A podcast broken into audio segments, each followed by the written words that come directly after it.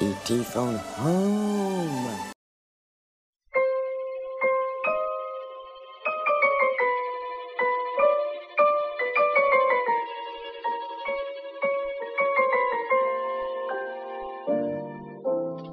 Welcome back to another episode of Cinema Wheeler Tay. It's uh, Sean, Tony, and Scott as usual. Hello. Uh, and we have a first-time guest today.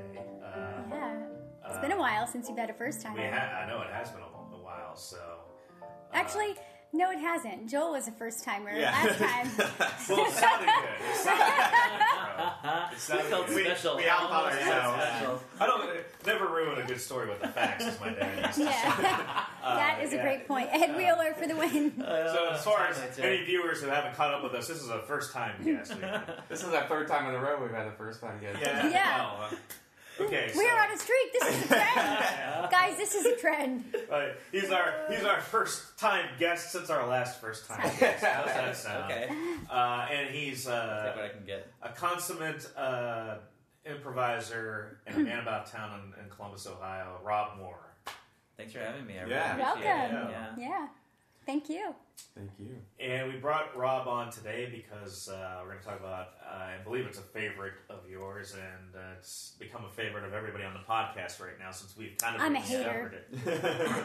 yeah, I know I'm you kidding. are. Again, never ruin a good story with the facts, right?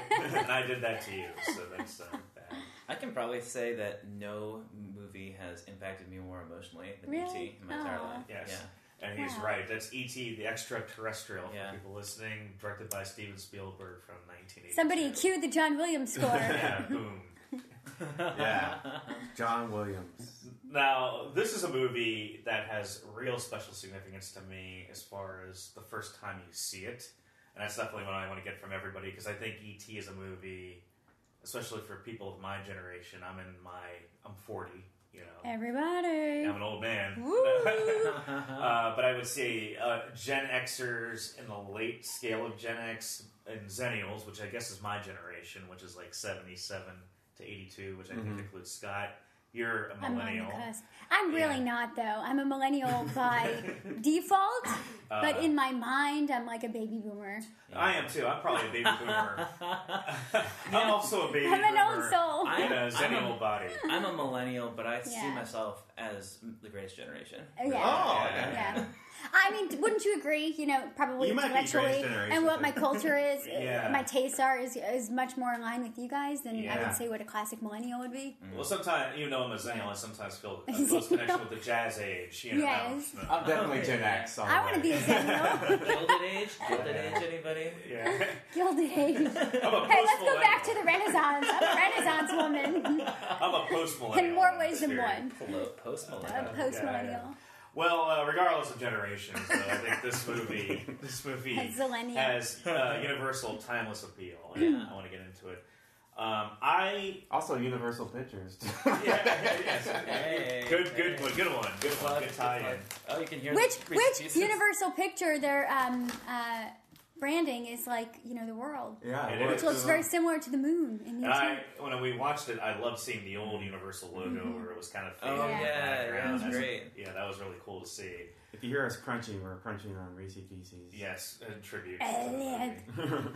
Um, I remember distinctly. It had to have been 1982 because that's the year it came out. It was that the big hit that summer, and I happened to see a People magazine cover which had ET on it with Steven Spielberg. And I'm like, Mom, who is that? I had not seen any ads for the movie. Was it people's, uh, what is it called? Like the hottest people in the world? it was, it was- People sexiest Sexiest man man alive. alive.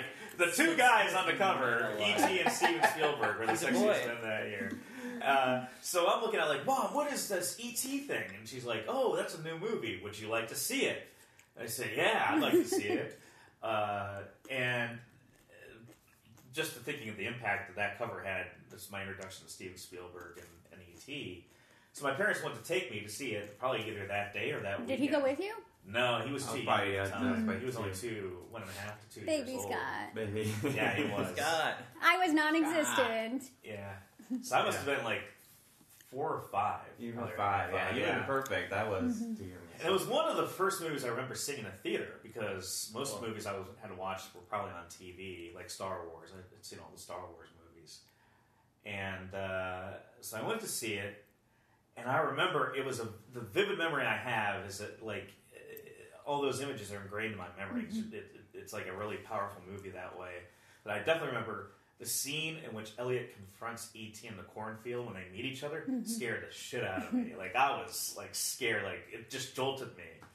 And I remember crying through the second half of the movie when Oh, E.T. is yeah. like Oh, being you yeah. know, operated on, and it was just a profound impact on me. And and it, it was the '80s. It really started jump started the '80s as far as the pop culture stuff. Like you know, Gremlins came after. Well, and this, also like Mac and Me and all these eight, all these like alien. okay, okay, just say Mac and Me. Mac Me. I, I guess the point I'm making is Uh, it does seem that to, to align with your point.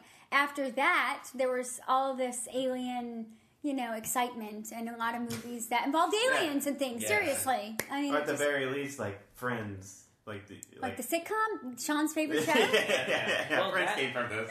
That June, E.T. came out, Mm-hmm. The Thing came out, and Blade Runner. Like three of like probably like the ten best sci-fi movies of the eighties. Yeah, big like, sci-fi. time. Yeah.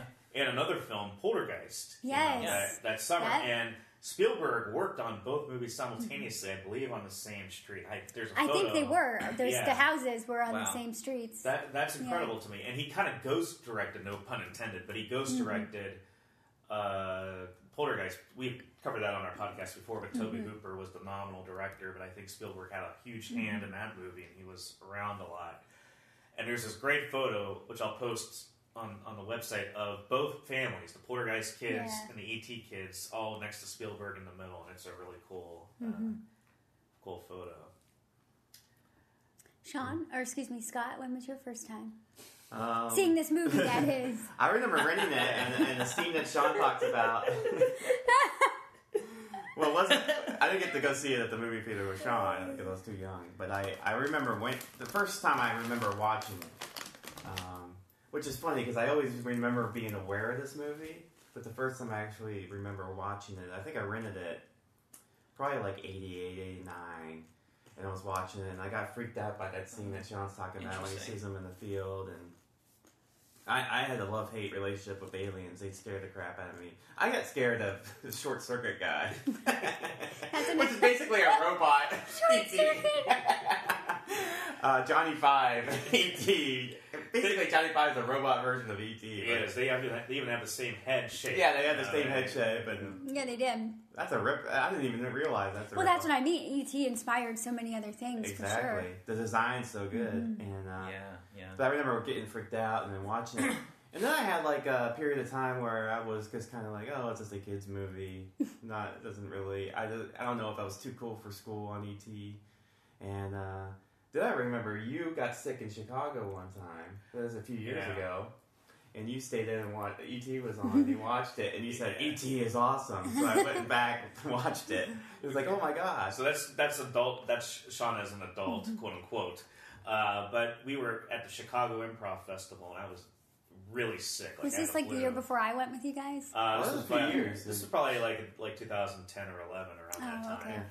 And ET happened to be on. I hadn't seen it in years, and it was one of those movies. I said, "Well, it's a kids' movie. I like Mm-hmm. Yeah. Jaws and Raiders, but I don't know if I would ever get into ET in the same way I did as a kid."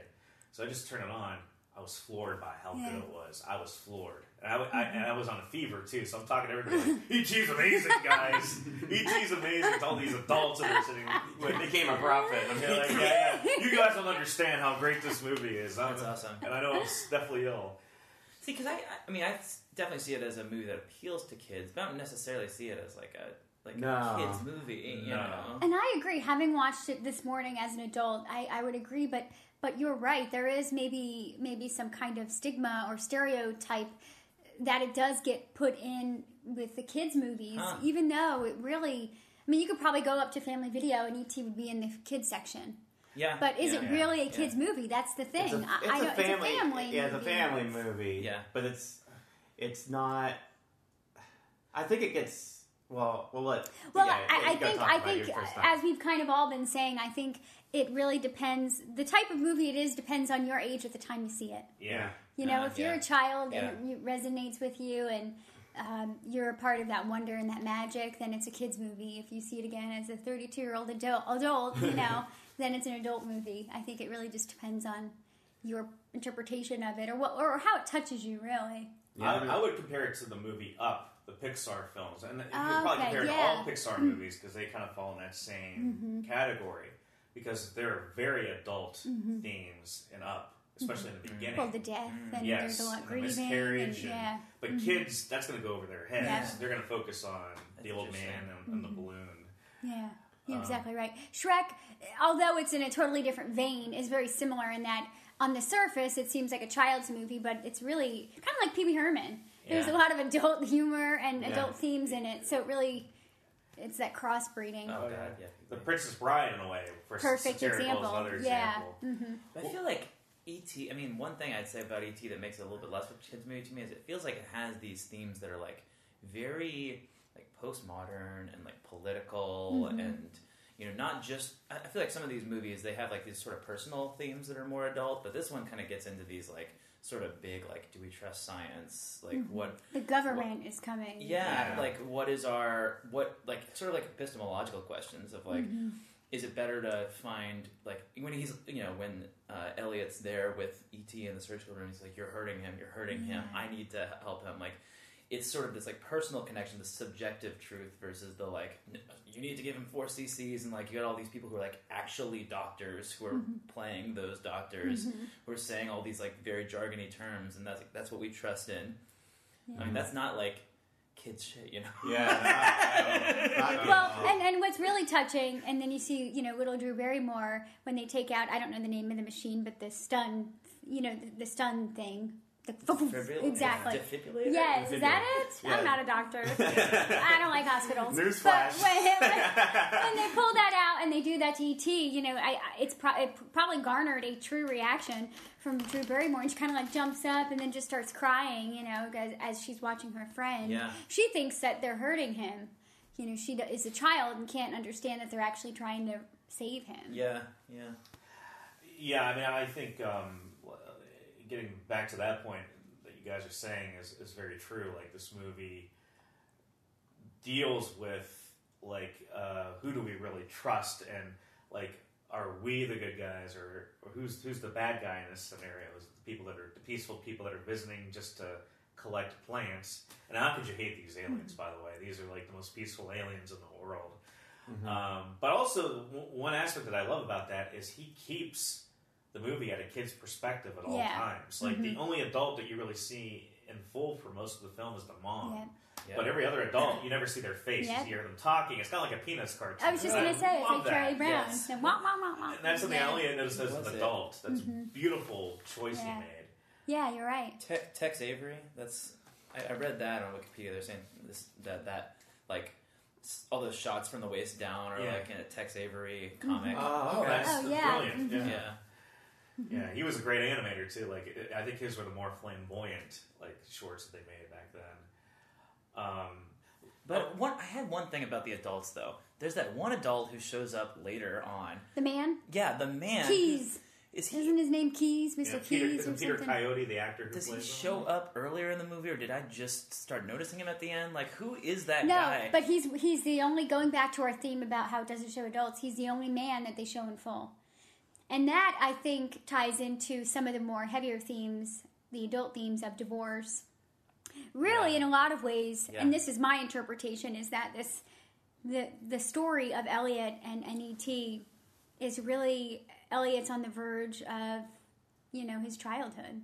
He's maybe 10, 11. Mm-hmm. So he's going to start growing up. His parents just got divorced. His life is changing. He's becoming more responsible. And I think it's a I think in a lot of ways it's a story about losing that wonder and that innocence of your childhood and growing up. You know, Yeah. very similar to Peter Pan, you know, that that Peter Pan is. you're growing up now, and that there's a sadness to that, but it's a reality that hits all of us. Um, but I think Keys is the only man that they ever show in full, and part of that, and he's a very compassionate person. He wants to help. He's very loving. that's in my interpretation is like Elliot's connection to him and his longing for his absent father. Yeah. Yeah. You know, and they kind of allude to the fact that maybe Keys and the mom may have something because they have that nice conversation and you see them he's with them yes, at the end yes, yes. It's that So, very, yeah, very loose thing there with the mother. Yeah. yeah so you wonder you know maybe are they going to get together is this going to be the new dad Yeah. um but i think that could be why but yeah keys is the only i think full male body aside from the doctors which is kind of just cha- a chaotic scene And but yeah, yeah, they're all just kind of these but side they're exactly they're like- not a focal point but keys is You're supposed to be scared of them too because they have Yeah. masks on. They look like they look like aliens in a way from Yeah. another planet when they invade the house. Oddly enough, Yeah. although they are very much human and are very much from the United States government. Um, And it's almost kind of like giving it like a deeper thought here. It's almost sort of like uh, the presence of keys and having that experience has kind of given Elliot permission to let go. And then, you know, we Yeah. see E.T. go back. Did you guys hear that uh, the Harrison Ford tidbit about this movie? No. He was supposed to be the other man who was in Really? this, and he they shot a scene with him after the scene where uh, the the classroom lets all the frogs go, and there's the Mm-hmm. big revolt, and all the frogs Yeah. go, um, and apparently uh, Elliot's drunk in that scene. Yeah. Well, Uh, because that's E.T. brilliant. was yeah, drinking. yeah, yeah, yeah. So We'll get into that. We'll get into that. They've got that. So Harrison Ford shot a scene where he's sitting across from Elliot. He's the principal, and Hmm. he's telling him off for underage drinking. And then, Oh. and then uh, E.T. levitates him in the room. But Wow. they cut the scene out. Yeah, it's just yeah. Spielberg cut Harrison Ford out of the movie. I could see how it kind of didn't fit. In It a sounds way. strange. It Yeah, sounds strange. I'd have it to sounds see like it'd it. be it'd be hard to like. It- There's there's no stars in this movie in terms of. I mean, Drew Barrymore is a Drew big name Barrymore. now. yeah, Well, the But- mom was Did you pretty remember- big at the was time. What big? was her she name? was. Uh, Dee Wallace, Yeah. she had, she wasn't a huge star, but she was definitely an actress, up and coming actress. She Mm-hmm. had made The Howling two years prior with uh, Joe Dante. It was a s- werewolf horror film, uh, and she was the lead in that film. So that's probably how Spielberg Mm-hmm. discovered her was through that movie. And I think Melissa Mathison, who wrote the screenplay for this, was actually married to Harrison Ford at the time, which makes In Sense for fact, fun fact, too. yes, Wow. they, her and Spielberg started kind of um, collaborating on ET during the filming of Raiders. yeah. She was on set a lot. Yeah, I read some of the backstory on Mm-hmm. that where Spielberg was going to make a follow up to, to Close Encounters, and Yeah. he was under contract Oh, to. Columbia. It was kind of called. Watch I'm the glad that Skies. never happened. Yeah, yeah, I know. We Well, have a running joke feelings. about Close Encounters. Uh, Oh, you don't like? they love it. It's like their favorite movie. I'm just like, it's okay. I don't like. I, I don't. I don't get Richard Dreyfuss. Okay, okay. it's yeah. a running joke. Yeah. I don't Yeah, get Richard was. Dreyfuss. Still don't. Yeah. Never will. Yeah. Yeah. Never. It amazes me still how he was in a movie with Audrey Hepburn. Um, and Spielberg. Yes, but uh, during that Several. time, uh, it was called Watch the Skies. It was going to be like this.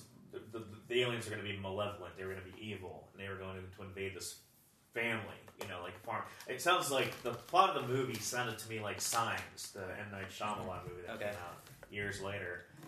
But Spielberg decided he didn't want to go through with this. This was well into production, and uh, he said he didn't want to go through with it because working on Raiders, he was tired of like fighting Nazis and all these mm-hmm. stunt pieces, and he wanted to do something a bit more philosophical, similar to Close Encounters, where he's talking about some, something deep and meaningful. Yeah. And so he decided to make the alien benign and make it about an alien bonding with a child, and that's how ET came into play.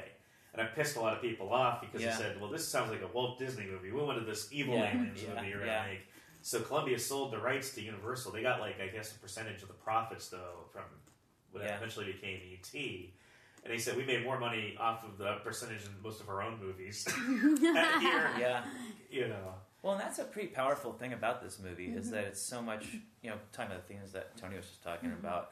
Um, it's it's from such a place of Spielberg's experience. Like this was his, E.T. was his childhood Mm-hmm. imaginary friend when he was going through the divorce of his Mm-hmm. parents, and like he was, you know, he put his own story onto the screen and you know i brought up like the thing and blade runner which are two really incredible movies but aren't originals and this was an original screenplay. It was an original work that ended up becoming the biggest movie, I mean, the biggest movie since Star Wars, Yeah. and the biggest movie until Jurassic Park. A, def- a, a very defining movie for a lot of people yeah, in their Yeah. childhood. The decade, really, Yeah, yeah, really defining movie. Um, you know, and, and having having been a child of divorce, my parents divorced when I was five.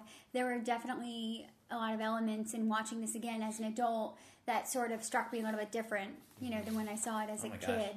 Um, being able to just relate to some of those feelings that Elliot had of, of, of feeling maybe unloved or quasi ignored not because you know you have a bad parent or anything like that but just because of the situation. There were also three in my family too. I was the youngest so i was the Ah. drew barrymore.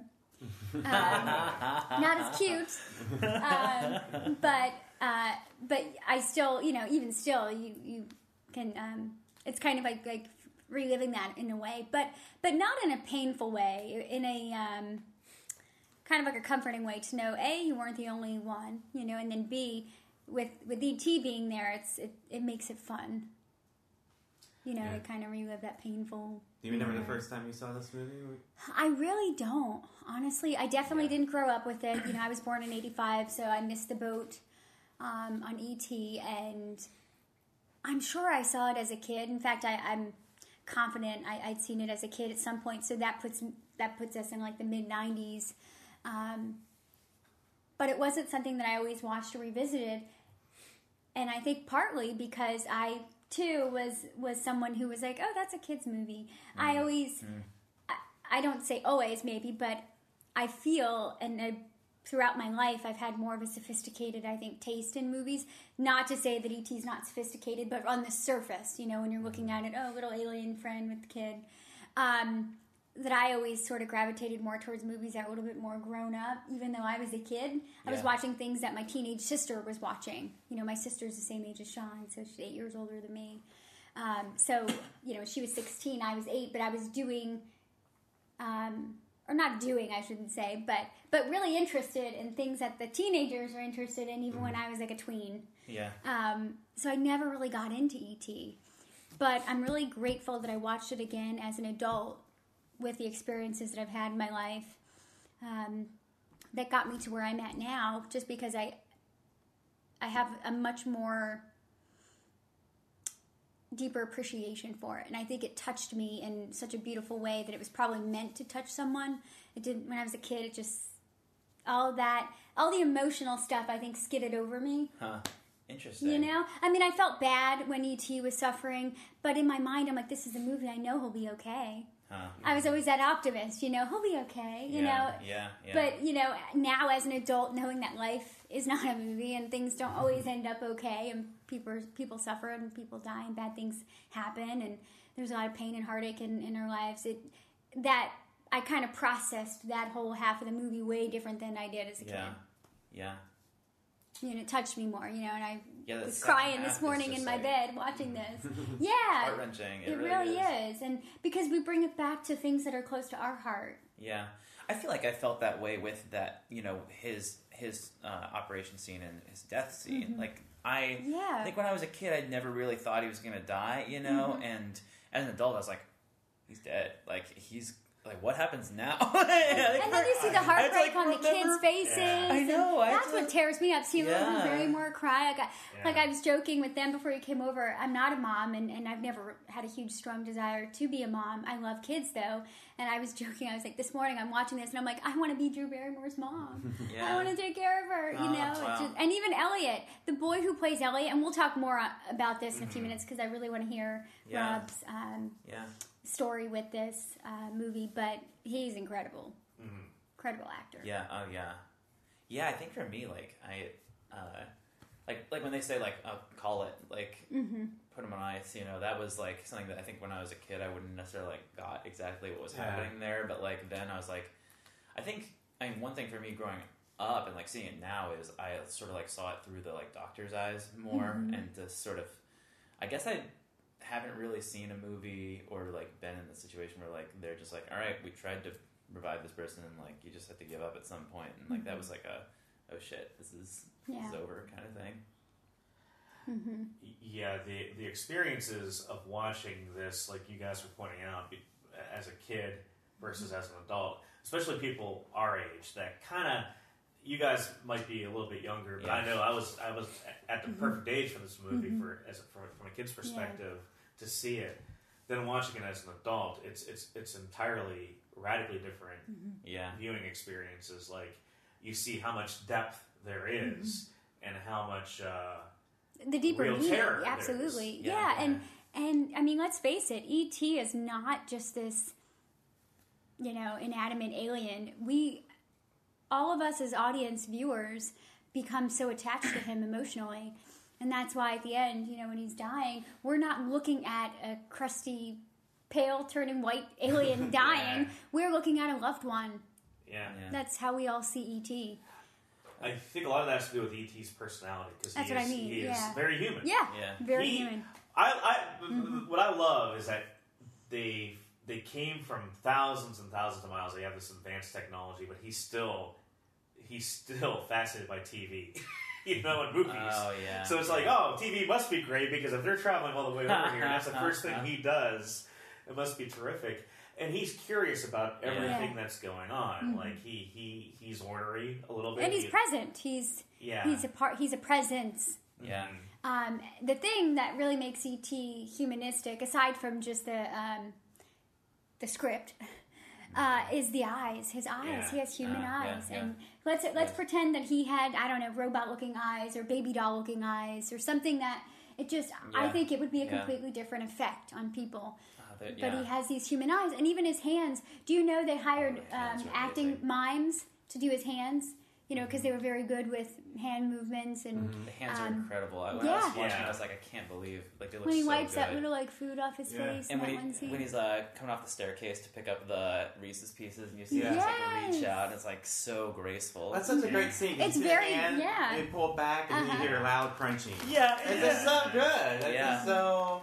yeah. It's, My- a, it's so is. endearing that. Okay, I'll, I'll get my story out of the way. Okay, Yeah. So I, I was born in 1990, first few months of 1990, so I'm like solid millennial.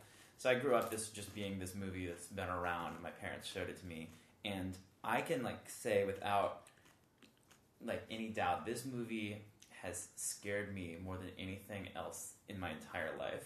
And there's like a small subset of people for which this is the scariest thing in the entire world. I was so scared that when I saw other movies that had the Amblin Entertainment, oh yeah. right. I had to cover Oh my, my God, eyes 'cause it's and easy. like go into the other room. Like I, when I was very very young, I loved the movie, and then I just hit this age where like for some reason it just like sort of all like dawned on me, and like Drew Barrymore saying. uh like a deformed kid, you know that line, like just that the, the grotesqueness of Mm-hmm. Yeah. the design. Like I was so scared, and it wasn't the scene where he finds him in the um, the cornfield scared me, Yeah. but the scene where he's waddling out of the tool shed That's pretty scary because Yeah. it, it's lit and he's just. shit out of me. Yeah, that just the way he moved. I've had more nightmares about ET, more like horrifying dreams. Never doing anything malevolent, just being there, just being Yeah. creepy. And it, it took me a while. I think when I was like probably like eight or nine, I watched it, and I I was like pretty fine until the the creek scene where he's laying in the creek and he's Yeah. It's devastating. his you know his coloring is all off. That just like sent me the Mm-hmm. over the edge. Um, and then eventually, I think as a teenager, I really came back to it and you know got back and appreciated it as like a full film. But man, this movie, like he just like I, it's amazing that this is like a, such a like beautiful movie and Yeah. such a movie that's about such benevolent themes in a lot of ways. And like, I wasn't. I know some people had a very scared reaction to the the like NASA folks, you Yeah. know. But it was uh it was ET that scared the shit out of me. I, I think when you mentioned the cornfield scene, because that's something I wanted to get back to as, as, as an adult watching it. That's a, that scene is hilarious from Oh, an adult's yeah. perspective. It It's is. hilarious it's so funny. because they're both scared of each other simultaneously. Yeah. They're mirroring each other. I didn't realize that until I watched it because Elliot goes wah, but they cut the ET going wah, the same Uh-huh. thing. And that's what's funny to me is they're both terrified. Like it's Yeah. as much a horror film to the other side as as it is the first side. I, I think that's brilliant. I like how ET waddles, but if he can run, he, he gets going pretty quickly. Oh yeah, You yeah, got- That's yeah. the sound that scares you. Is that, Yeah. Oh, the sounds! Just honestly, the sounds, all of the like, you know, the voice sounds and the sort of just like mumbles and the, the guttural, like it's so so interesting. I like it when, on Halloween when he sees Yoda. He's Yeah. like, Oh. oh, home, home, home. That, That's so another funny. scene I That's love. so funny. Yeah. Yeah. He just gradually moves away from the Uh-huh. crowd over to Yoda, and I love how they film it from his perspective as he's watching Yeah. all those people trick or treat. Uh-huh. You know, he's fascinated again by everything the the humans are doing. you know, That like- that was I think that's one of the funniest jokes in it. The other what was the other one I thought was so funny? Oh yeah. The line, "How do you explain school to higher intelligence?" Well, what's funny is they think he's stupid in the beginning. Yeah, They Who, think he's E.T. or Elliot? well. They the kids think ET is just kind of like an animal. Well, they have the debate over like Yeah, and then who's then he just proves that he's smarter than all of them. You can build a radio. You can build a radio. What uh, one of my favorite things that I'm gonna have to start saying. It's gonna be like my new insult. What was it? Penis breath. Penis Yeah. breath. breath.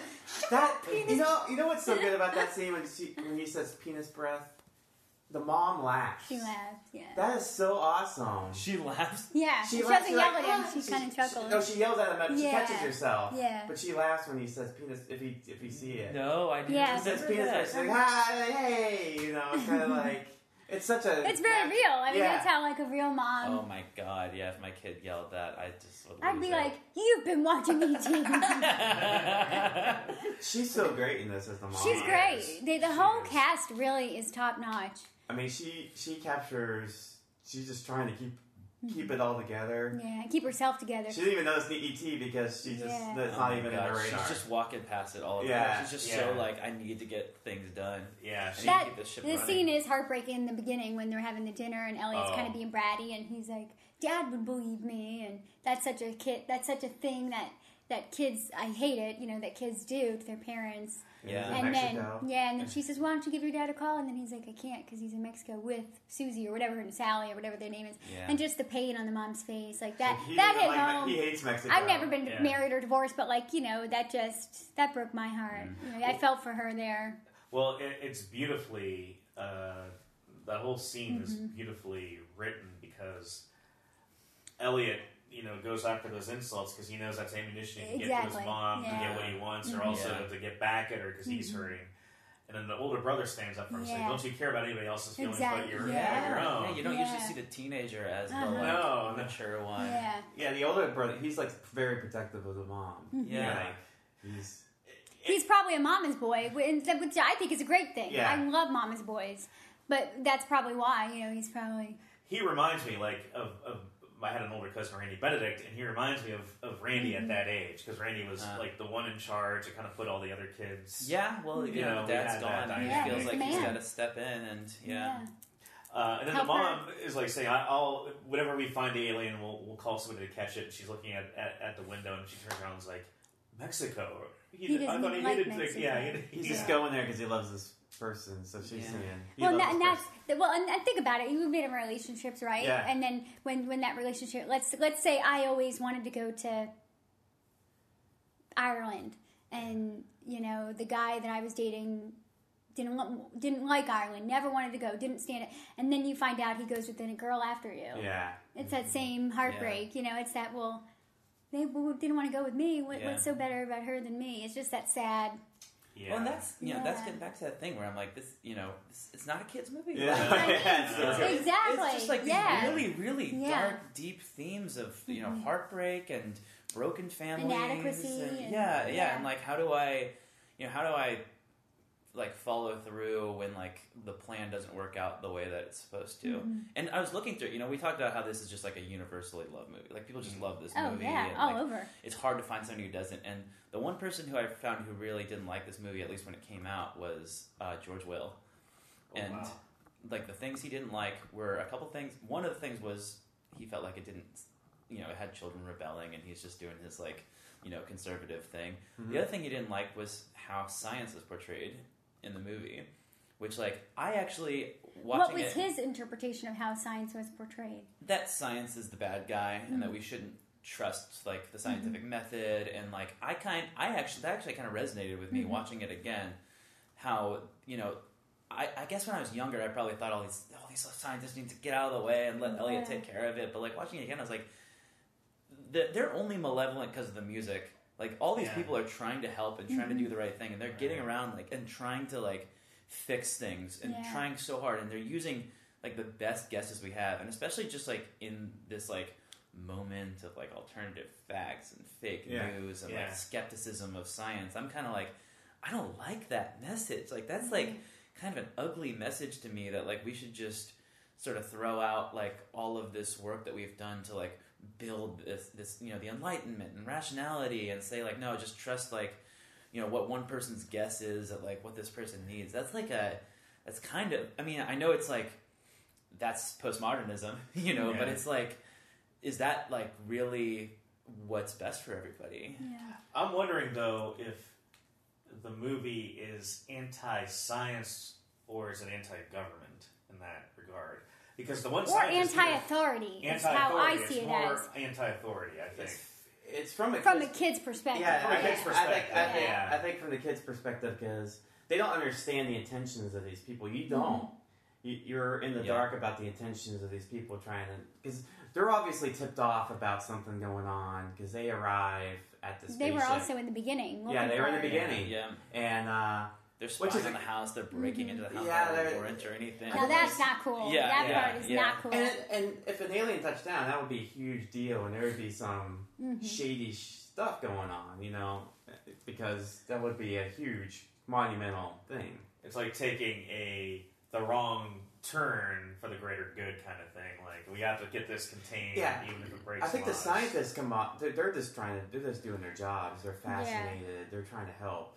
And uh, but to kids, it's like like you said, Drew Barrymore sees it and it scares her because she doesn't understand what's. It's like not understanding what's going on. yeah yeah The intent of what they're trying to do has not been made clear to. to well the elliot's audience. been i think when i was a kid i didn't realize like elliot was wrong a lot of the Yeah, because he's ten. Yeah. Yeah, he wants to keep ET on Earth, and like ET's not supposed to be there, Exactly. and Yeah. he's he's dying, and Yeah. he, and when he's like in there in the operating room, like he doesn't know either. Like nobody really knows what you're supposed to do in that situation because you're dealing with something that no one has dealt with before, and like they're trying to use their best guesses, Yeah. and he's trying to use his best guess, but like everyone's kind of just making you know not not getting anywhere, you know. not to not to move shift this back to like the emotional side of it but kind of like i said earlier you know my interpretation now seeing it again as an adult is that you know et really is a is a vehicle or a metaphor or a he's he's he's filling a void and a hole in elliot's heart and and Elliot can't let go. And in many Yeah. ways, ET's, ET is a representation of the absent father. Mhm. Is kind of what I think, you know, and that's why in those scenes he's very protective. He doesn't want to let him go. He wants him to stay there. In a lot of ways, it's that being a, not being able to let go and move on. And I think he does feel um, left behind. Yeah, You know, when we think back to the comments that he made earlier in the movie, like "I wish Dad was your Dad would understand." That that's telling you, you know, from a psychological standpoint. This is the part in the episode where we sit on my my couch. I always do like a psychological analysis, but you know, that's telling us he he's thinking about his dad a lot. His dad's heavy on his heart, heavy on his mind, and there's probably a lot of feelings of inadequacy and loss. And you know, then all of a sudden, ET comes into his world and serves as a distraction, serves as a a being to kind of help fill that void and kind of restore Elliot, so that way he can start to move on and and really strengthens the bond in the family. yeah. Well, and that You know? plays out in the Yeah. the like the mo- the motif plays out in the telekinetic Absolutely. they have. Like they mm-hmm. have like this you know mm-hmm. he he feels what the, what et feels and mm-hmm. then like when he's dying they like slowly start drifting apart and like you mm-hmm. see that it's kind of cool how like science is used as like an actual explanation for what's happening in that scene and they're like oh they're they're on the same wave, like they're on the same wave oh they're breaking off from each other and it's like you can see it playing out in that mm-hmm. scene Yeah, Yeah. He, I think ET is he's like a scientist or he's a plant. He was a um, botanist. Bo- Botanists, botanist. yeah, they're botanists. That's why he had the. That's why he could fix the plants. And uh, what a great in the beginning! What a great scene when they all light up at the same mm-hmm. time. Isn't that that is Yes. so Yeah. awesome? Like they just all Yeah. stop and they light Yeah. up. i've forgotten mm-hmm. all about that scene at the Yeah, very start where they're all little fri- there. family, like yeah. I didn't realize like for me like ET how I remembered it just started at the dinner table mm-hmm. and like I didn't remember that whole scene where like it starts with the aliens. Uh-huh. It starts with ET and all of his friends. ET gets out of the ship, Right. and then they leave him behind And it starts so on qui- accident. But yeah, that's Yeah. the movie starts so quiet. uh huh. Yeah. Just you see like the cast, Mm-hmm. and it's just it's just a really kind of I wouldn't say ominous, but very subtle score from John Williams. At the very no, it is ominous. At the ominous. very the very start of it It is, is. ominous. Yeah. Yeah, which I didn't remember until I watched it Neither this did I. time around. And then my one of my favorite scenes is when ET's walking through the forest and he's got these giant redwood trees, and it's just like a shot of him from Yes. far, and he's walking through the trees. Yeah. Uh, that's just, And he's just- feeling the same awe that we Yeah. feel when we go Yeah. into the redwoods, Yeah. and, Uh-huh. and you get these shots where Oh. you're looking up Yeah. at the It's just redwoods, so. and It's it's a, disappearing into the darkness. it may be one of the most beautifully shot movies of all. Oh, it time. is. I mean, The the, redwoods. cinematography is great. It's the California of your dreams, and you watch the redwoods in this movie. Like it, they are gorgeous. The cinematography They in the forest. Like anytime I think of the like.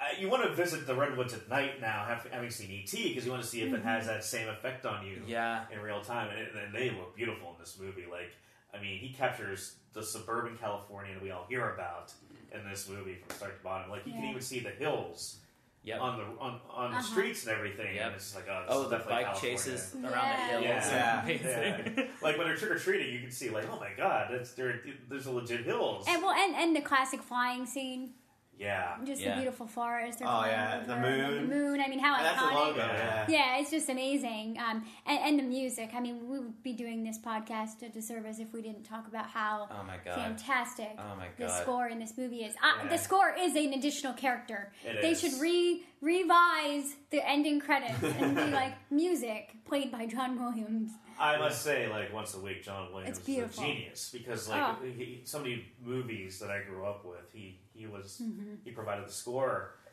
And they're all amazing. Like you know, I know them beat for beat. Like you know, all the star, the original trilogy for the Star Wars, E.T., Raiders of the Lost Ark. I know those scores by Yeah. heart.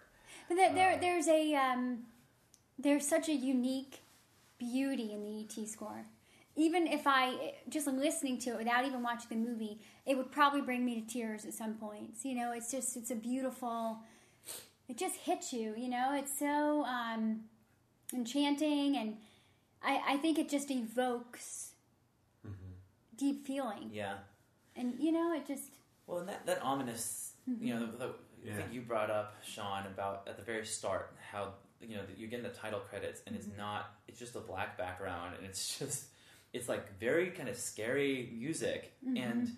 You know, I'm, I'm gonna bring up the thing one more time just because I l- love that movie so much, and it came Yeah. out the same month, and it was so overshadowed by ET. But like, they start out so similar. Like the mm-hmm. fonts are very similar. You got the Morricone theme in uh, in the thing that that like is also just like very ominous and scary. You have the ships coming in.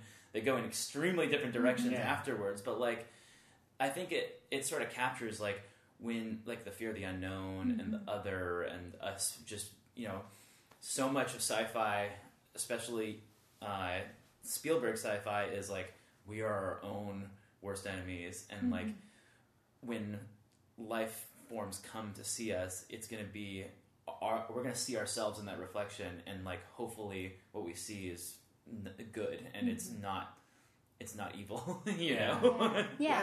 I mean, They're just people like us, or mm-hmm. people, quote unquote, but yeah. beings like us. Spielberg, for as big as his movies are, he always starts quiet, kind of. I know Close Encounters is a great opening with the, the sandstorm, and then the sandstorm clears, and it's all the airplanes that have been picked up, and it just drops. And it's just this really emotional, like awe-inspiring moment. Like, and then Jaws is the shark takes the girl down. you My know. favorite moment in Close Encounters was when the credits started. yeah, One thing with this movie that when I was um, revisiting it this week was I remembered how much I identified with Elliot when I saw it as a kid. Huh. That was a powerful thing for me because, like, I remember as a kid, like, oh, Elliot, he's me. Like, that's exactly how I would react if mm-hmm. ET came in, like, to a T.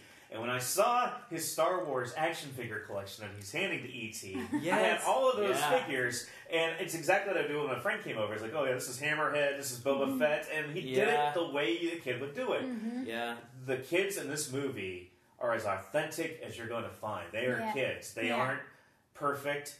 they have you know they're they're quirks they fight with each other all the time. Well, that's how siblings are. That's what they are, and, Yeah. and but I mean it's it's rarely captured on film or Mhm. even on television as well as they do it here, Uh, uh, they're good actors. They're good Yeah, actors. They're really good actors. and Spielberg must have done a great job working Yeah. with these kids to get them. Do you want to know a fun fact? So I think Henry Thomas, that right? That's Yeah. who played Elliot. So um, Yeah. They were getting they were like a month away from actual filming, and Spielberg still did not have an Elliot. Which you know you kind of need Elliot to make this movie, right? Yeah. He, he, I think he had Drew Barrymore already cast and um, the older brother already cast, but didn't have Elliot. And he saw many, many kids, and nobody was just doing it for him. And then he, one of his, you know, somebody in his network said, "Hey, take a look at, you know, Henry Thomas. He just finished this movie. I don't remember what it was, but he may be a good, you know, he's kind of in the parameters of age and everything of what you want." So he came in and, um, you know, read the script and stuff, and then they ended up doing this improvised scene because Steven Spielberg kind of wanted to see if he could get emotional. He's like, so we're, we're just gonna make make things up, you know, just answer to my questions. He's like, I'm gonna ask you questions, and you know, the motivation behind this is, you know, you have think of your dog or your best friend. Oh, you know, that's what Yeah, he said. yeah. He said, "Do you have a dog at home?" And you know, he said, "Yeah." You can actually watch his audition on YouTube. It's really sweet. Like I cried. Oh yeah, I cr- his yeah. He cries? Yeah, Wow. and I Oh, cried. I mean, it, it's so touching. And so then Steven Spielberg was saying, like, pretend. He's like, I'm going to pretend that I'm from the government, and that I want to take your dog away. That I want to do tests and things like that, and take your dog away. And I want you to, you know, answer the questions I'm asking you. And within like the first two or three questions, you know, the little boy started crying, not like bawling, but just like, no, don't take him away. You know, that kind of very, very Dorothy and Toto esque. Yeah. You know, that same feeling. And then it was so cute because that was the improvised part. And then afterwards, Steven Spielberg said, "Well, kid, you got the job." And then everybody started laughing, and you see the little boy smile, and it's just sweet. Um, Yeah. But you know, I just think it's neat that he essentially got that role from just doing an improvised. Well, did you hear what he conjured up Scene. for that? What? He he like his dog died. He, he watched his dog get killed by another dog next door. Oh, I didn't know that. his, his chihuahua was murdered, and Aw. killed by another dog, and when he asked him that, he thought of that happening and like had to sort of conjure up that painful memory, and that's what Yeah. Because it's so genuine. job. Yeah, I mean, Yeah. it really was really beautiful. They talk about, uh, yeah, that's Being improvisers, I just thought that that was cool Yeah. to know that really that's what got him that role was Speak your doing a truth, you completely know, improvised amazing. scene. And because I always have to squeeze in Audrey Hepburn in every podcast, she also got um, cast in Roman Holiday by improvising. Oh yeah, an that's right. yeah. after her scene. It's a good way to see if they can you can Well, do it emotionally. yeah, to see well to see the real personality, Yeah. like because after the for Audrey it was like after the screen test she was like nervous and she said something like, "Did they like me?" and like just smiled and was like Yeah. real charming. And that apparently that little banter at the end of her kind of being herself is what they were like, "Yeah, we want her." Yeah, Yeah. Drew, Drew Barrymore's dialogue seems almost improvised. Like, 'cause she's like, what, mm-hmm. what, Oh God, What's- she was good. what's mm-hmm. Mexico? Like, she, the way she says it Yeah. like, Oh, it's it's. He's Yeah. cute. I like what I like what she said. I don't like his speed. Yeah, I like this. Oh my God. what I love too is that she That's such a kid reaction. yeah. Don't You- be pushy, pushy. Yeah. she she reacts to ET the way a kid would react to ET. Yeah. Like she's scared of him at 1st Uh-huh. but then she's like, when she sees him walking around and the mom doesn't even know he's in there, she's just like, "Don't go there, go Yeah. there." You know, like why are you doing that? Like no self awareness whatsoever, which is great about kids. Oh God, yeah. And I think the when older she dresses brother, him up when the tea. Oh, I love that. I taught her to yeah. talk. I mean, yeah, that's so cute. I And she did. She taught yeah, him she how to did. speak English It's cute. because she doesn't have those inhibitions with him. You know. that Yeah. other Well, people ET's have. dressed up ridiculously. Uh-huh. and ET has no inhibitions Yeah, because yeah, ET I Yeah, know, he ET. doesn't know. ET's apparently a drag queen. Yeah, at ET the is moment, just so like, it's I love when ET is wearing a bathrobe and he's drunk and he's walking Oh, around. yeah. the house. oh my Yeah. He like, I like when he falls like flat in the kitchen. Yeah. Oh, when, when she opens the fridge and hits him in the face Yeah, he's and he falls over. How would you guys describe ET's personality on the whole? What would you? oh, that's a great question. That's a great question. He's just like uber curious about so everything. curious. He's such Yeah. a scientist. He's Yeah. such a scientist. hmm He's just just wants to get out He's of very I'm gonna gentle. Take this car. Very gentle. I'm gonna taste this car. Well, there's, a, there's a great. Yeah. They, they always shoot him like at the beginning, it's always like backlit.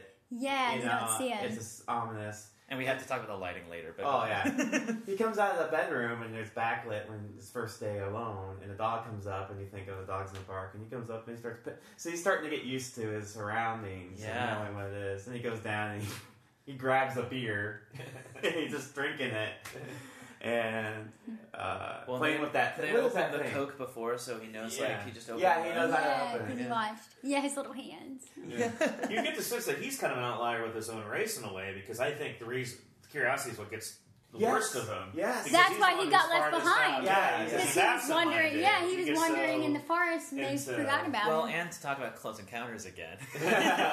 in Close Encounters, the very end, uh, Spielberg, well, the, the same designer, Carlo Rambaldi, was the Yeah. guy who designed the Close Encounters aliens, and Spielberg said, "I want to make sure that these aliens at the very end are like different. So there's the like big wiry ones, and they're like the small short ones, and like Yeah. he was saying that like we." In a lot of the alien movies, we sort of see all aliens as like the same. We sort of Yeah, like, they're like brush, this colony. but like yeah. he wants to say like no they're they're different just like we are like Yeah. they're like and you know there is like this sort of universal thing of like you know the other and like yeah. you know we in america are just like dealing with this thing right now about like you know different kinds of people in our country and how do how we deal with that and like i think there's just like a beautiful universalist message of like we're all dealing with shit we all have like differences between Same. us and we're all infighting and we're all like we're all you know and no family is perfect and you know Yeah. it's, it's beautiful it's, No it's life such a is cool perfect. theme Uh, I'll tell you this from working in several diverse workplaces over time. People have worry about the same stuff at their core. They worry about, especially at their jobs, they worry about am I going to get money on the table? Can I feed my family? Getting irritated with the boss Yep, because you have to work. the boss Everybody has the same universal Yeah. concerns. Are my and, kids you ordering know. pizza without me knowing? Yeah, exactly. I love I love that scene because that re- that scene reminded me of my childhood. Just like just like kids playing, and it's kind of not chaotic, but you're just kind of playing a board game and you're ordering pizza, and then your mom's putting dishes away because she's Yeah. still doing her thing. It's just like a Friday night in suburbia, you know. It's You guys- cool. yeah. Yeah, sorry, go ahead. But I mean, it just uh, the way it's directed, it just feels so. They're playing Dungeons and Dragons. I Totally. haven't played Dungeons and Dragons, but um, it's funny how St- Stranger Things opens Yes. almost exactly the That's same. That's where it's gonna Yeah. go. It's cool finally going back to this It was movie after Stranger Things, you know. Inevitably going to come They're literally playing. But I'll tell you Yeah. one thing. It's amazing that those movies are so similar because I just like one thing that I connected to so much in Stranger Things is Hawkins, Indiana, and how like that Yeah. Midwest. Um, that, that Midwest setting is so similar to like where I grew up, you know, Yeah. versus like Northern California, which is like, you know, it's got similarities, but it's still very alien. And I, I lived in Northern California for a couple of years in Yeah. graduate school, Okay. and like seeing that for the first time after having lived there and being like, wow, okay, I'm that space, like that context makes a lot more sense to me now. I felt the same way when we visited California a few years back when we went to Northern California. All that stuff, especially the redwoods, when you visited that, it's like, oh, this is like ET. I Yeah. thinking that Yeah. as you go through. It's like this reminds me of ET because it is. That's exactly where they filmed it. Yeah, it's yeah. It, it, it, the, the way they filmed the house, even that backyard with that shot, and you have the half moon lighting, and you have the light in the, the tool shed. Oh, the moon It's very light And over the the tool shed, and, yeah. and then he's just sitting there. I mean, it's just so great. It's A, just a lot of it's very dreamlike too, and, and one of my kind of interpretations or theories is: is this all a dream? Yeah. You know, a daydream or an actual dream? Um, you know, the scene right before there's a scene in the very beginning. Elliot's, I think, doing the dishes, and he's looking out of the window, and the steam from the dishes kind of comes up, and then I think it fades into the next scene with him Mhm. laying outside, and then that's when he first encounters ET. So it's like, is that where it all began? You know, where the dream begins? Yeah. um because think about some of some of what happens just this this extraordinary encounter with you know an extraterrestrial and then the flying bike and uh, just all this these things that just don't seem realistic you know all of a sudden kind of happened in his world. So that's kind of a one theory that i like to entertain. Well, so much of the movie happens at nighttime. that's what i mean Also, yeah. also, this is something I think is pretty interesting. For for kids that age. So little of the movie happens at school. You just know, the one scene. There's Just really the one that scene. one big scene. Where he le- they're dances with the girl Oh, and, and he has to stand up on The guy to kiss and her. then, then So she moves good. her leg. I love that part Yeah. when you see all the little good. frogs flop, and then she kind of Yeah. tilts her little Mary Jane's. Very, that's very stylish, and I like that. Yes. with the frogs around it. Yeah. It's hilarious. Yeah. And And then they're watching. him being taken off. They're watching The Quiet Man, which is a, a favorite film of mine, the John Wayne movie with uh, Maureen O'Hara, and he does that twirl. It's a famous twirl. and He does that in the classroom. I I love that homage. Yeah. The Quiet Man, which I didn't know was there until as an adult. To see that was was really cool.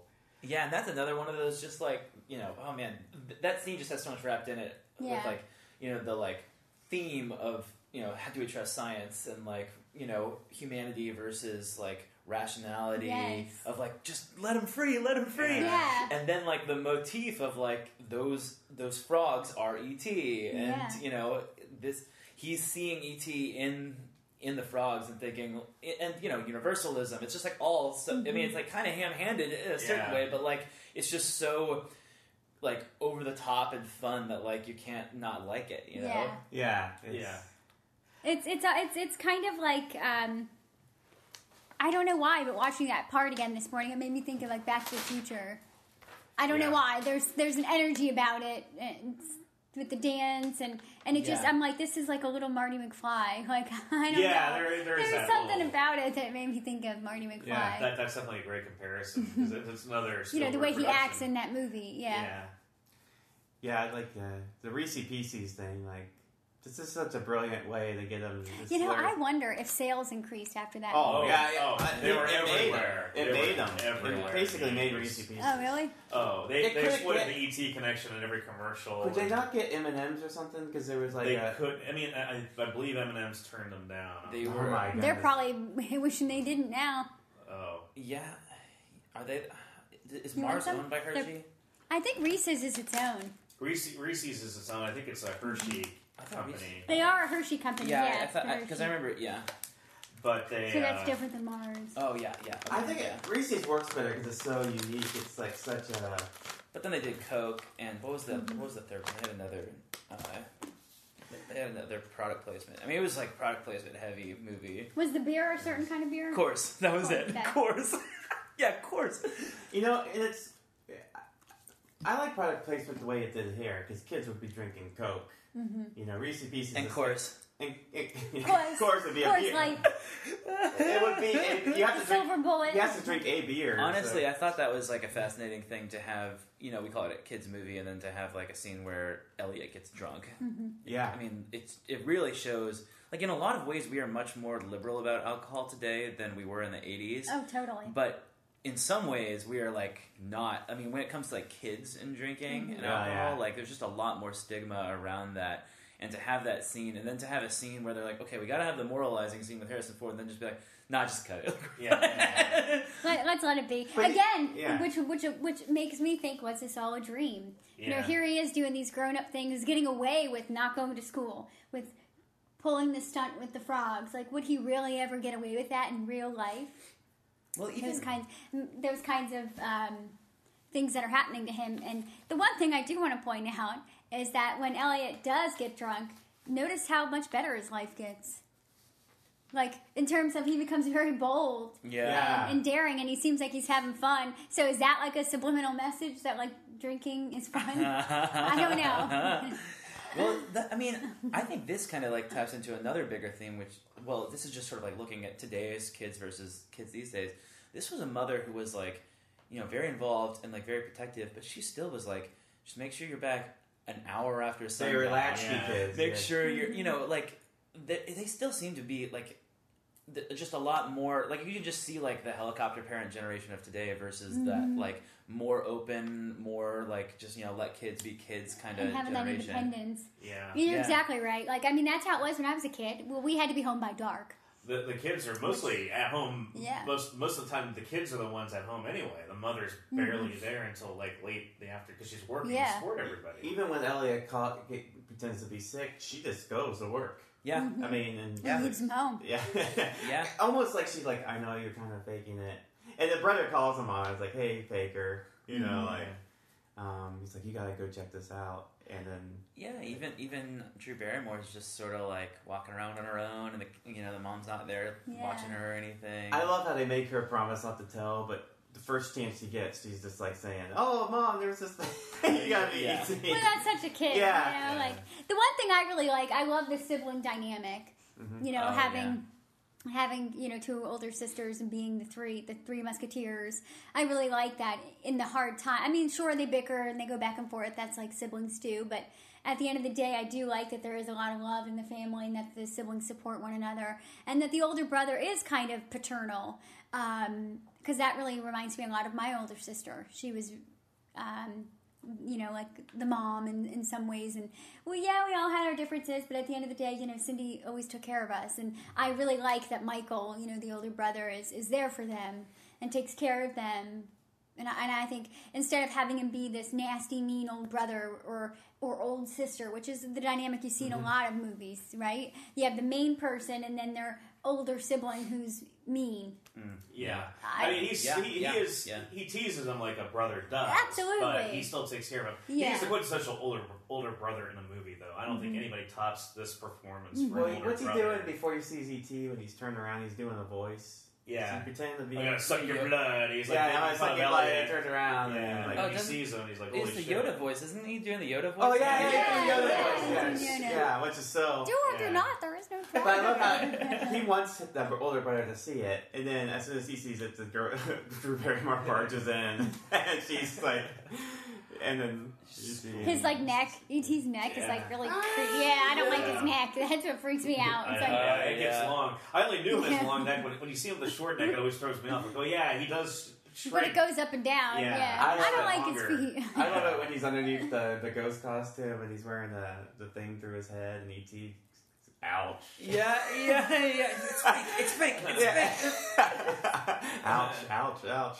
So I found some interesting things about the Reese's Pieces uh, connection and, and, and M&M's. M&M's did turn them down because they didn't want M&M's to be associated with an extraterrestrial creature Oh eating my it. goodness. Yeah, That's yeah, so So, yeah, yeah, so Reese's took over, and it says they reported that their sales went up to like 65 to 85 percent Wow. after this movie. That's a Wow. massive, Oh my massive God. jump. That's I mean, almost double. Huge. Th- Yeah. This movie. That's huge. Yeah. This Yeah. movie was the biggest movie since Star Wars, and It it, was. was. yeah. I said before, like until like it didn't get topped until Jurassic Park in 1993, and that's 11 years of being the top grossing movie of all time. And It then is. Titanic happened in '97.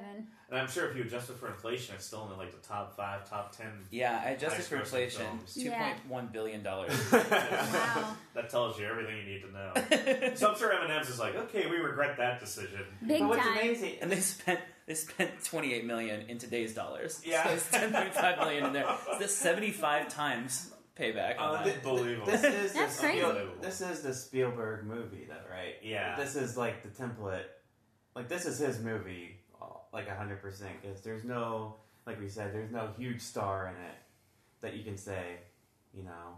There's people Carried that it. you know, Drew Barrymore and probably more so now, but uh, Oh, I love Yeah. it too when he when at the scene when he sees the ship at the end and he he kind of just smiles with his eyes. E.T. oh yeah, so sweet. I just want to hug him. yeah. It, he says he'll say, "Be good."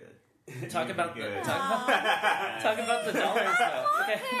E.T. So they spent 10.5 million on the movie, and they spent 1.5 million designing him. He's so sweet. wow. But it's it's 1.5 million. it's It was it- every dime every, worth it. every- yeah, It was. Yeah, you've got the Oh phone. man, that's money well spent. yeah, yeah, because they had they had four heads for him. They had four different Yeah. heads, and then they had the costume, Mhm. and they had two dwarfs that were playing him, and a 12 year old boy with no mime. legs. Yeah, and the and the hand mime. hmm Here's the thing that that, that you know is eye opening now is that Columbia turned this project down because they wanted the malevolent, malevolent alien project, and I'm sure they regret that, even though they made some proceeds based on that deal they made. And then M&M's turned it down. It probably didn't think much of it. They were like, ah, it's not something we're interested in. And then it's like Reese's Pieces becomes this, has Yeah. this huge sales increase. And that amazes me because Spielberg had already directed Jaws, which at its time was the highest grossing film of all time. So he's had three instances where he's So had the nuts. highest grossing film ever made. Yeah, It was That's Jaws in the 70s, E.T. in the 80s, and Jurassic Park in the 90s. Yeah, Yeah. That's incredible. did did Columbia end up picking up a malevolent, malevolent uh, movie? No, like what happened is a lot of those ideas apparently were dispersed initially into different Spielberg projects. Like, like uh, E.T. was one because you know the, the boy bonding with the alien, and then Poltergeist took some of those ideas, and then Gremlins took some of those ideas too. So, because Yeah. they were supposed to be Gremlin-looking aliens, I guess, based on what I, I read. Interesting. So, um, and, and the Mogwai too, the, the Gizmo being the good Oh, gremlin, yeah. quote unquote, and bonding with, with the boy was also kind of from Was that. idea. Gizmo the same people that did E.T. Uh, as far as the I would love to research and see if Gizmo was designed so. by the same person. Dante directed I, it. I don't think so. but- Ram, Rambaldi, he did Close Encounters, and Alien was the big one that he had. Alien. Oh, he did that. too. Yeah. Ampermorph or whatever it's called. I don't know what it's called, but Yeah. yeah, that was him though. Those are three distinctly iconic alien designs. And too. it's Yes. cool how they credit. It's cool how they credit Carlo in this movie. They just says E.T. created by, and then it's Carlo. It's Yeah. not like Yeah, designed yeah. by. It's created by. I think that's a Yeah. cool way to get credit for it. Yeah. Rick Baker was originally going to be the uh, the the creature designer for this film Huh. because he was hot after American Werewolf in London. Okay. He was working with uh, Spielberg on Watch the Skies, like we talked about. When Spielberg changed the idea, uh, he, uh, Baker Oh, was yeah, with the furious kids. with the project. He was furious with Spielberg for changing it to E.T.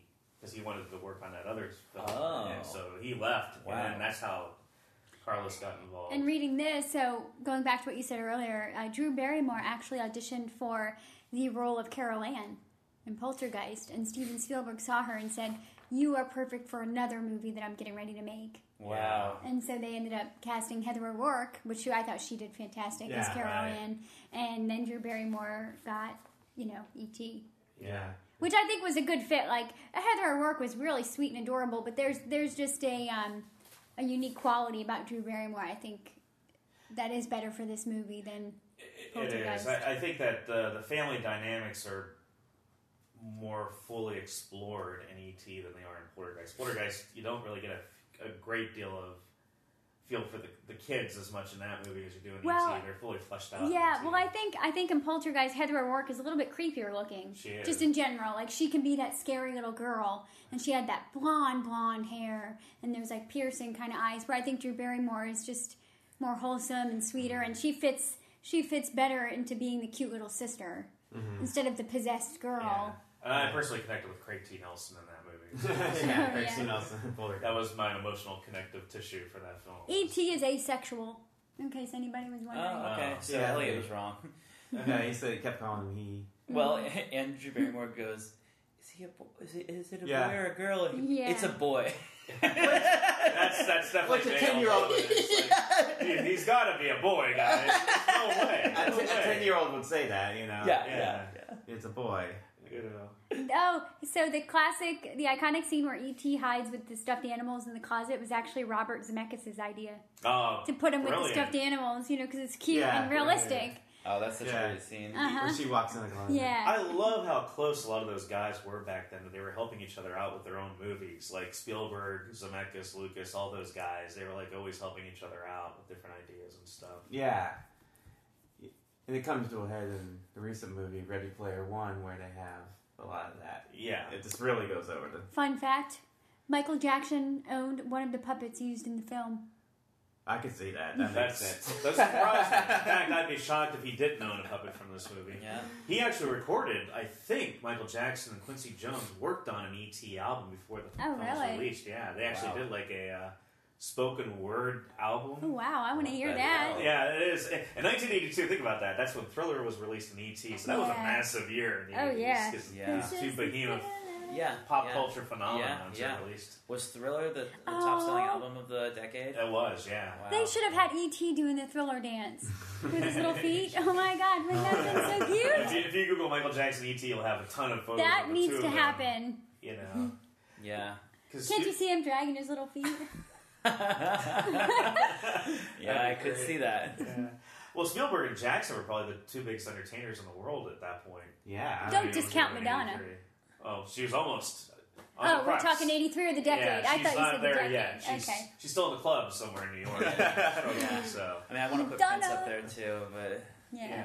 Prince, I think, is was probably he was hitting his peak around that time too. But Yeah. Prince appealed to a different audience than those two did. Really, they were family oriented. Even Michael Yeah. Jackson was kind of a, a, a family oriented entertainer in some ways. Prince was not. Yeah, Yeah. that's true. Darling Exactly. Nikki. He was Yeah. all you need responsible for a lot of families. Yeah, he was. Yeah, he, a lot of families respond from Prince albums, but, but they weren't necessarily. I instantly uh, like when you said that. I, I wish that we could start playing um, that one Prince song, the one that's like "You must be the most beautiful." Oh. Because that's like such like a sexy song. Like a lot of kids are probably conceived to that song Prince on got Valentine's Day. On Valentine's Day. Prince got Batman with Jack Nicholson dancing to him. That's what That's he got to true. do. That was his That's movie true. connection. We have to Yeah. link that that Prince song. That's a great song. Yeah. Um, lighting, man, I Yeah, could not gorgeous. believe the lighting in this movie. Like, I, I feel like I haven't. I, I feel like I, I feel like more than any movie I've seen, like the lighting is just like outrageous. The the flashlights. and Mhm. People always talk about flashlights in the in the in the woods. Uh, the tool shed. That lighting coming from the you know backlit ET when you first like see him right there. Mhm. um, Eli- the a lot of like the, the when like Elliot's in his room, yeah, his when he's sick, his mom um, closes the blinds and it just becomes dark in the room. Uh-huh. Even in Yeah. the daytime, it's like night Yeah. inside his room. Yeah. Yeah. And when he's uh, when uh, there, there's the scene where the mom is reading Peter Pan, which Peter Pan is like Oh, this how huge, interesting. Like Yeah. That ties in. motif Yes. throughout the whole thing. Yes. Um, and then you see the like the the big silhouette of her on the wall while they're while ET and Elliot are looking out of the closet at them. And uh, is there? I, I couldn't remember. I haven't seen Peter Pan or like read that in a while. But like I feel like there's a scene where.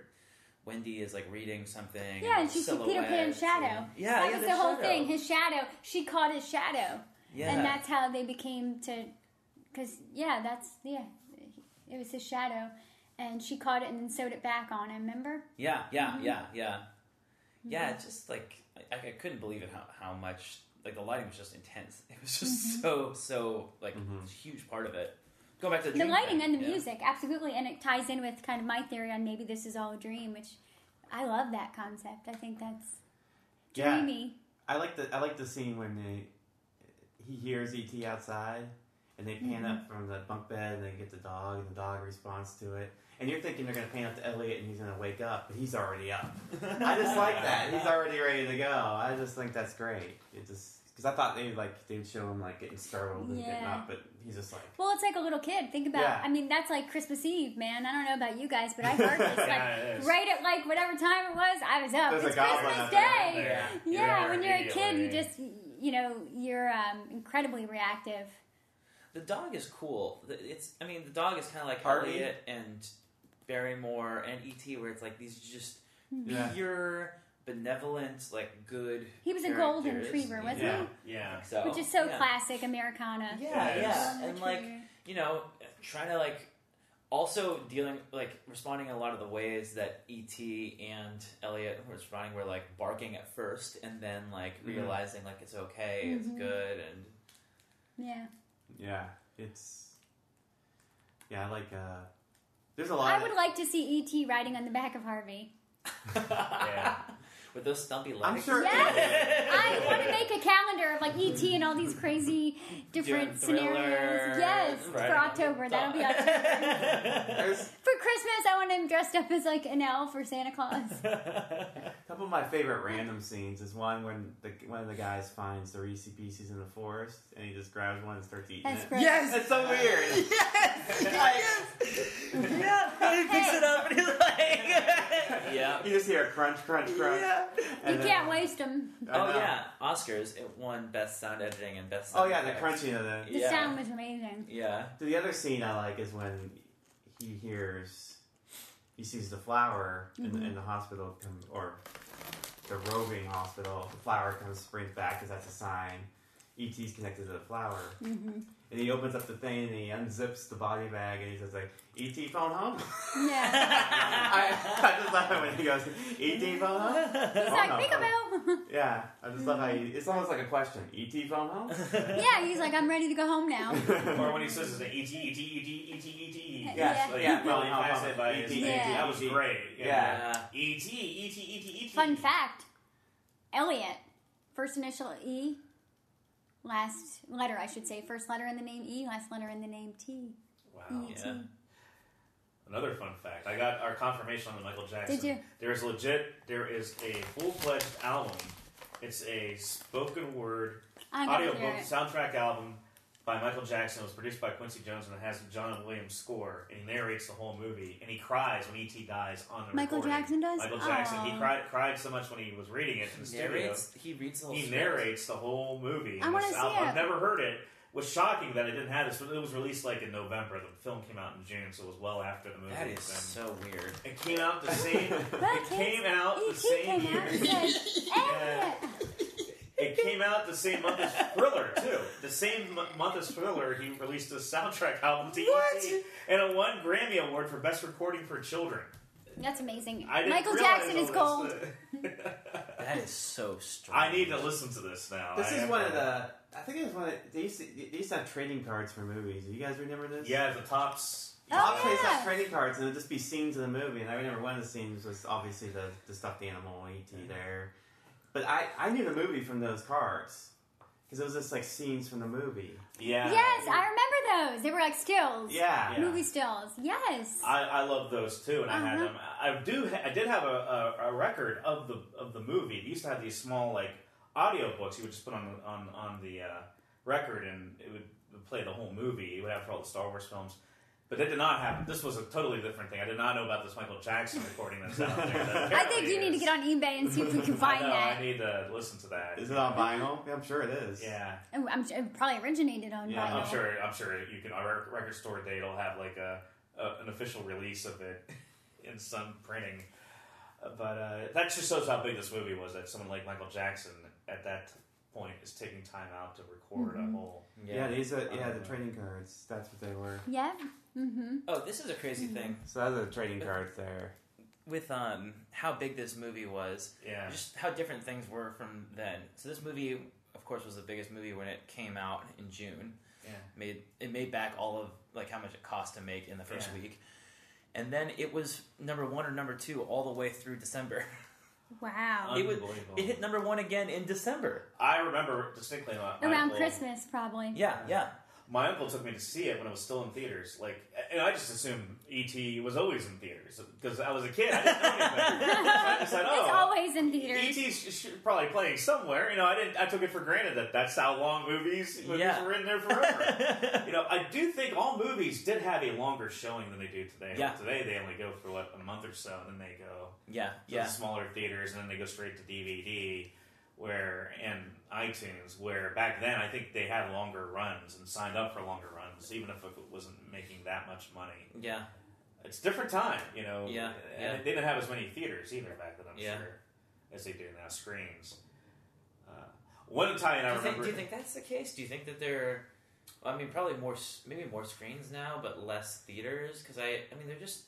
You've seen so many small like community theaters close down. Yeah. you know. Uh, and I, I know in Columbus right now we have several like indie theaters, like the We do. And the Gateway, Gateway. I love and I think that's a like that. fantastic thing about Columbus. That is, we have a- not every city has that. And- And No. Columbus is, our, or Gateways, uh, this summer going to be probably doing the Cult 101 series. Isn't that what it's They called? did that all this year. I yeah. love that Yeah, the Cult that series great, that they do. They usually do it, and CAPA just start just released their summer movie series. Where you get to see these movies, classic films on the big screen. Oh, those are cool. Theater. Yeah, I wish they they- would do do they have ET. the- yeah. Oh, E.T. would be. That'd be It's fantastic. a hard movie to get. It's it's really protected like a Disney movie Oh, or really? a Star Wars movie. But I saw at the Gateway last night. Which I is saw now Suspiria. Oh yeah. So good. It was amazing. It was so cool seeing that on the screen. What was it called? Suspiria. I don't know that. It's, it's an Italian horror film. Ah, yeah, yeah. okay. It's awesome. Um, one tie-in I remember too is E.T. cereal. Every character in the Oh, 80s had a cereal. Mr. T had a cereal. E.T. had a cereal. but you know was- who didn't have a cereal? who? the Macho Man Randy oh, Savage. Oh, man, that, that, that's a horrible over, oversight. Service to the Yeah. American kids. Just like Madonna's struggling Macho Man's in the territories during this time. for WWF. Should get you a Richard Dreyfuss cereal. Oh God. The cereal, I never liked the cereal either because it was peanut butter flavored because of Yeah. the Reese's Pieces, and I just thought it was Peanut it was- butter and You chocolate. don't like peanut butter? You know, I No. kinda, I kind of liked it. I like. I remember. I didn't. I'm not a peanut butter. I like peanut butter, but not necessarily a cereal Aw. flavored. Oh, okay. Oh, butter. what is it? Little T's and T's. Yeah. It kind of looks like brains. Yeah. I had it with some weird. Pepsi. That there is- was a Gremlin cereal too. I remember. And there Yeah. was a uh, Mr. T had a cereal. Wow. Everybody had a cereal in the 80s. I mean, I guess like with Star Wars, you really got that first like just ridiculous merchandising Yeah, culture with movies, Yeah. and then that just you know that just started being a thing where Yeah. like movies were starting to figure out like wow we can make a ton of movie off of more than just the ticket sales. Yeah. And this other thing was like VHS. Like everybody had ET at home. yeah. Like, everyone had v- Yeah. had like was able to watch it at home. It was an event when it was finally released. It was like five or six years after the movie was in theaters, and it came out on video, and it was a big deal. It was like '88, I think, when it finally came out, and it was an event. Everybody knew it was coming out because people hadn't seen it in like five or six years. I don't Wow. think even HBO had the rights to it or anything like that. So everybody bought it. You know that which was a great marketing ploy by Universal to get everybody out there to buy that. that, that That's the video. thing. We got the 2.1 billion in today's dollars of just ticket sales. Yeah. Like where what's the like total I mean, I'm sure somebody's gone out and calculated it like but like that, you know, that's like a slice of what the like all of the merchandising, all the Yeah. cereals, everything, Yeah, we actually rode the uh, Universal. We rode the ET ride. Yeah. which is like the iconic ride. Yeah, there. yeah. It's like, And I would like to point out, ET was on my bike. yeah. Tony It's a rode. great ride too. I highly oh, nice. recommend. Wow, you did he check say your out. name?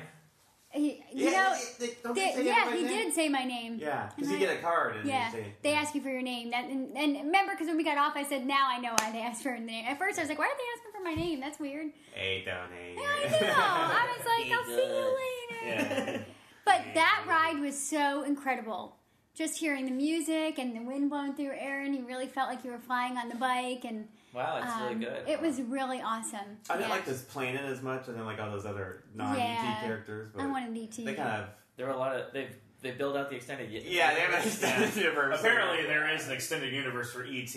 I actually, I mean, it's in Yeah. Phantom Menace. yeah, because I, I even Yeah. inquired during research for this. I'm like, what planet was ET from? I'm sure they designed it somewhere, and they had a book that they came out like a sequel to ET, which I didn't really read. But much they have into it. It alien. They have interest- ETs that don't look like ET. They're like Yeah. weird shaped. And, Apparently, Spielberg was working on a sequel and abandoned it. It was going to be the kids getting um, abducted and then them trying to trying to find ET to save Yeah. them. And, I like it and as was- it is. And then he was like, "Why am I doing this?" yeah, that's stupid. and then the ghost comes down. yeah, and then, and then the father comes and saves Right, them back from Mexico. Then they have the cool alien coming in. Hey kids, I'm the cool ET. I'm the Poochie of the. I'm gonna I do rap. it too. I rap. Yo. Skateboard. I do a rap video with Fat Boys, like '88. That's It writes itself. Yeah. on. Oh, and here's Aerosmith. E.T. I'm an alien from out. You know, I can see that. The t- tie-in, the Run DMC cameo in the middle of it. yeah. This is this. I can work in marketing now for movies. Like, I'm this is ET. like- I'm ET. ET. ET. ET. this, this ET thing is a hit, gang. We gotta sound like hotcakes. We gotta make more of these. You can have like an ET like rap CD, Right. and Oh, like yeah. one song can be called, you know, like I don't know, you down with Reese's Pieces. Yeah. Then another one could be like Phone Home. Yeah. Katy Uh, Perry.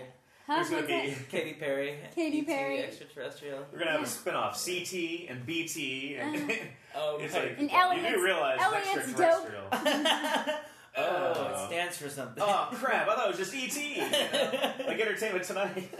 We're gonna have a tie- yeah, tie-in with Entertainment Tonight ET. you know? No, no, no, no, no, no. Yeah, Which they- you know, people called it ET back then too. Which Yeah, is, I that was very remember that, yeah. confusing in the '80s. Yeah, you know, like, Oh. are you referring to the movie or the TV show? You Can know? you please clarify? I would like to see ET doing having various jobs. Number one, job number one, working through a drive-through. Job number two, being like a waiter at a fancy restaurant. Job number three, delivering pizza. What would he be really good at? That's the question. Job number four, a phone answering service. Where he would just say nothing but phone Yeah. I think all our questions were answered by Alf. That's what they decided. No, okay, now we know but I mean, I want to take Yeah. ET and put him in the real world. I think he'd be a great yoga instructor. He'd be a good botanist, really. A really good botanist. Yeah. I'd like to see him adapt to LA culture. I'd like to see what he looks like as a hipster. Yeah. Oh my. I'm sure there's artwork out there of ET, Oh, hipster certainly. ET. I'm sure. Oh, Let's what, what the ET. manga? I wonder what the manga's like. I think he'd make a great bus driver for kids. yeah, he probably would be. Yeah, he can just levitate people. They don't even need to get on the bus. You know, Just get float 'em over on, get on bus. And then when they get off, he'd say, "Be good." Yeah, He be good. I like. I love Be Good. That's That's just. That's, good, that's, yeah. that's perfect for Drew Yeah. Barrymore because it's Yeah. like a sweet. It's you know. so sweet. It's Yeah. just so. I mean, that's that's the kind of stuff that I think just makes some of these movies magic. It's just when it's just like It's simple. you know, just a simple thing of like be good. You know, there's a lot of complexity out there, but like just Yeah. keep your moral compass. Like look straight, go forward, do do good Yeah, she kisses him, and uh, she goes from being afraid of him to kissing him, and Yeah. says, "Be it's good, So cute. be Yeah. good." That's so sweet. That's sweet. Yeah, it's one of the. It's a great moment too. And what's he say? Come, and he's like, "Stay." Yeah. Oh yeah, that's Yeah. I've forgotten about that. Yeah. He's he he tells Elliot to come with him. Yeah. And Elliot says, "No, you have to stay here." And they're like, "We can't.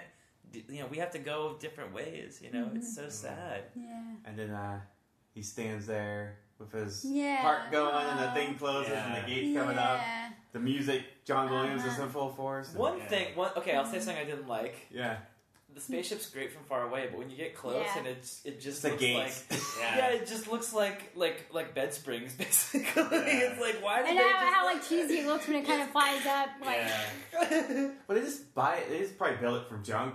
You know, that's Yeah, the thing. It- just build it. it looks like it. It looks Yeah. like junk.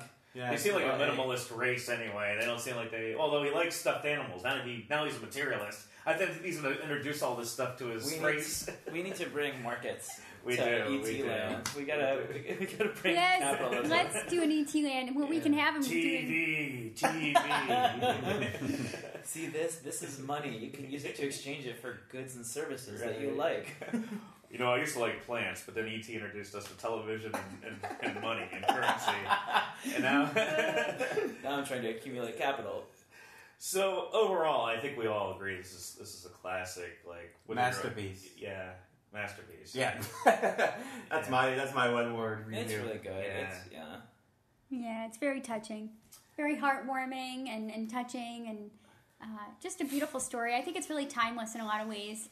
The story of it is, of course, the movie's a little dated visually, you know, because it was 1982, and I think it's clear to see it was 1982 in the movie. But aside from that, um, it's a really timeless I'd say story. on the visuals, like you know, them flying just doesn't really hold up with the green screens and stuff. But like ET, like still He, Oh, he because, does, because he was a legitimate puppet, he wasn't Yeah. CGI. yeah, Yeah. yeah, the Just like Yoda. the animatronic. Yes. Like even when I was watching, I was like, wow, how'd Uh-huh. they do it? Like he, Yeah. his facial expressions are just like so lifelike and real and. And oh, you, you know, you brought up the mime fingers are just like so great. They're like so so. And his like, eyes, beautiful. E.T. has such beautiful, kind eyes, you know. Yeah, I think they were modeled after Carl Sagan's eyes, if I'm not oh, mistaken, can- or somebody's. he- somebody's. The face was Carl Sandburg, Sandberg, Albert right, yeah. Einstein, and Ernest Hemingway. They used those faces as inspiration for the face. I don't see Hemingway at all in ET's personality. That's for sure. ET's, uh, yeah, that's, that's that's one thing. I'll, I'll, I think they were going for more the poetic. They were trying Yeah, to do exactly. that, but but the eyes. There was something on the Wikipedia page about the eyes and like where they they went to like I think there was like an eye institute where they were actually looking at Yeah. like real eyes and then like glass eyes and um, just trying to make eyes that you know that was there was something in particular that they were focusing on. Yeah, there, there was that element. Although I think in real life, Hemingway would have shot and mounted ET somewhere in his house. Oh my Yeah. god. he loved hunting, that man. um, He would have been like, I want a cat. I, I think it's an amazing film. I think it holds up remarkably well. I think Mm-hmm. it plays equally well to both kids and adults for the reasons we mentioned. Um, I think it's powerful. Uh, It's very profound. It's profound. It- It's beautifully directed. I mm-hmm. mean, shot for shot, it's almost a near mm-hmm. perfect film. The way it's yeah.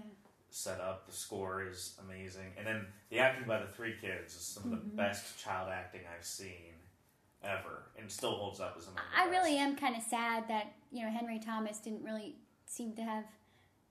I really thought. I mean, his acting in this movie was so phenomenal. I thought he mm-hmm. would have had a really bright future in acting. May- Maybe he didn't want that. I don't know, but I just thought he really was very, very talented. It seemed like it was a lot for him. It's, I mean, like it was huge, and he was like apparently a very shy kid, and he was apparent Mm-hmm. like he decided to go back to school in Texas, where he was from, and was bullied a lot in school Aw. afterwards. After ET, Yeah, he's just sort of a target. probably because the kids were jealous. Yeah, You know? and you know, he ran into like apparently he ran into a lot of like you know as he grew older, and you know he found it as a way for him to like find romantic interests, but then a lot of girls just wanted to be with him because he was like the kid from ET, Yeah. and like. Elliot. But he's been um, he's been a musician, and he's he's in a band, and that's kind of where his like Cool. heart's at. I know he was in Gangs in New York. That's the only thing that I've. That, that I really remember know he was in like a- Gangs of New York too, and, and that's the only thing I, I think of him in other than E.T. And he wasn't even that prominent in Gangs of I New don't York where you would notice him. Yeah, Definitely it was kind of shoot everybody up in that movie, Mhm. anyways. Yeah. so there's He's so good. not another lot of room. Uh, Drew Barrymore had him, you know, had her problems Mm-hmm. after ET too. I think that's when she had all those the drug addictions and everything. But she also came from a very prominent acting family. Yeah. So- Well, and that was one thing about him too is he like didn't go to parties and stuff when he was in high school because like he didn't want to be the child star who ended up being a screw up.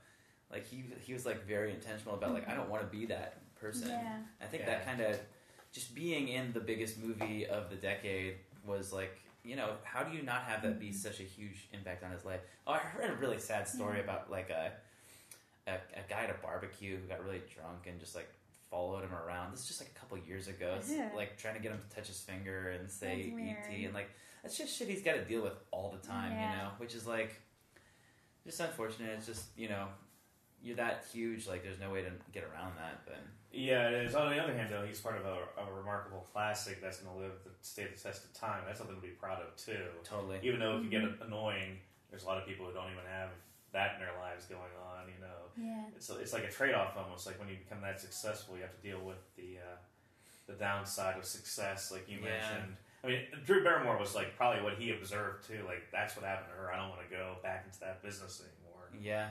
You know, because she was so. But she turned out great. I mean, she's Oh, as an yeah. adult has turned out to Yeah. be Oh, yeah. terrific. He he only got paid minimum wage to do it though. Like they like child actors were paid shit. Like which is no fair. That's just no. He got royalties, Yeah, it's good. and that's gotta like that's gotta add up to something. I don't know oh, what the yeah. actual number was, but like, Especially with all the toys and everything that stemmed from that movie. yeah, Cereal. but that performance is incredible. and It he definitely really deserves was. everything. It is. Mm-hmm.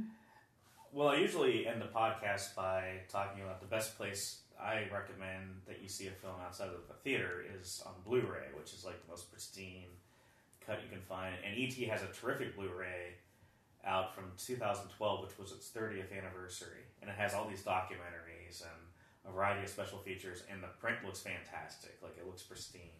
So I highly recommend that if you can find it somewhere. Um, and that should wrap up ET for us. I want to thank Rob for coming on. Yes, thanks, Rob. Thank you Yeah. so It's really, really much. fantastic. This is a lot of fun. It Yeah. was. It was fantastic. I, we loved having you on. Uh, do you have anything to promote or any shows of any kind that you wanted to plug?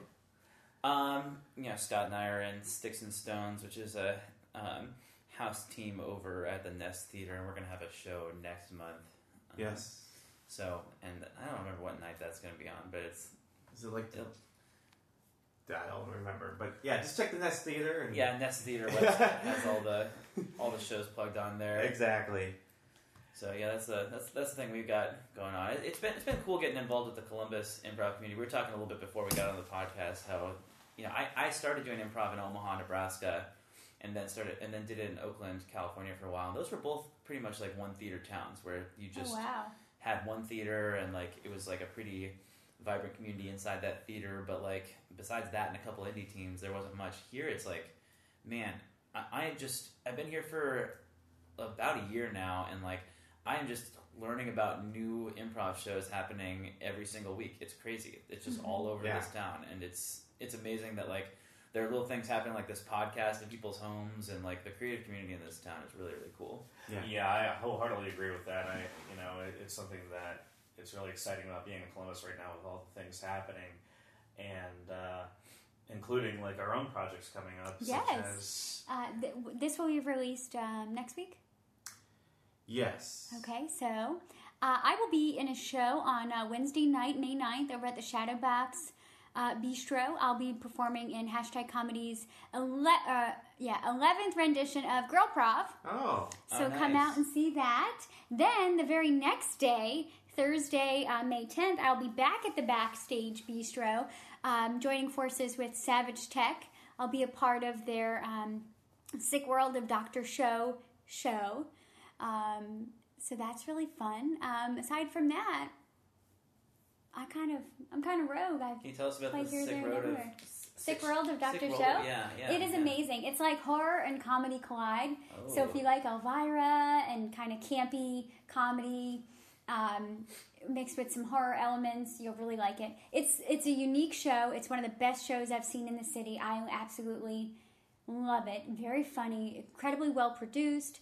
Um, Joel, Lindsay, and David, who are the trio over at Savage Tech, um, are good friends of mine, and they're just brilliant if yeah, if you guys are looking for something fun, it is mostly improvised. It is sketch, you know, and they have some sketch videos and things as well. But most of what you'll see live is kind of like loosely improvised. Just a really unique show. A lot of fun. Five dollars. You can't beat it. yeah. Um, it starts at eight o'clock. Then the girl prov is also five dollars, and that starts at eight as well. That's more of a traditional improv show. We'll be doing short form games, just all women. So it'll be Awesome. fun.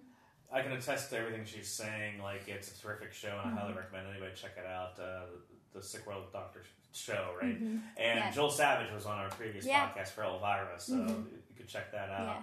And then Scott and I are performing regularly as the Wheeler Brothers, uh, both at the Nest Theater and other places in town. And Yeah, we, we don't have anything scheduled at the time of this, but uh, Yeah. we're sure there'll pop up improv wars already. We're doing a lot at the Nest, so I'm sure we'll be there in June at some point. And uh, the only thing I have is a pocket line every second Friday of each month at Cafe Kerouac. And that's it for me. Yeah, uh, also remember we also have the podcast that you can look Yes. That's right. and, and listen to if, if you can't find We us. have in- backtrack. live a- live action settings. Uh, you can find. Please follow us on all social media such as Podbean, iTunes, and you can also find us on our Twitter page And and Facebook. Facebook. Uh, we also do interactive stuff occasionally, you know, outside of our regular podcast Mm-hmm. episodes. So uh, please go on there and also give us a nice rating if you can. So. And and send us your favorite ET memorabilia that you can find. Mm-hmm. Oh, if you Yes. hate ET, let us know. Yes. Yes. If you hate know. ET, let us know. You're We're very hater. curious. yeah. What, why you hate it? It's very curious. so that should wrap up another episode of Cinema Wheeler today. And thank you all, and see you next time. Thank you so much, guys. Thanks. Bye.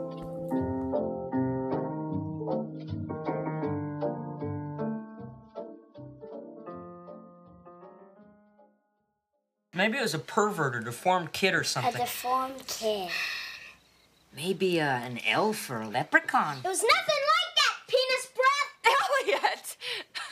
Sit down. Ouch. Stop that. No, don't. Ouch. Ouch. It's a fake knife. It's a fake. Ouch. Okay. Home. Home. Home. Home. Home. Home. Elliot. What? Elliot. Elliot. I taught him how to talk now. He can talk now. Elliot. X W V U A L T. That is incorrect. The correct spelling of nuisance is N U I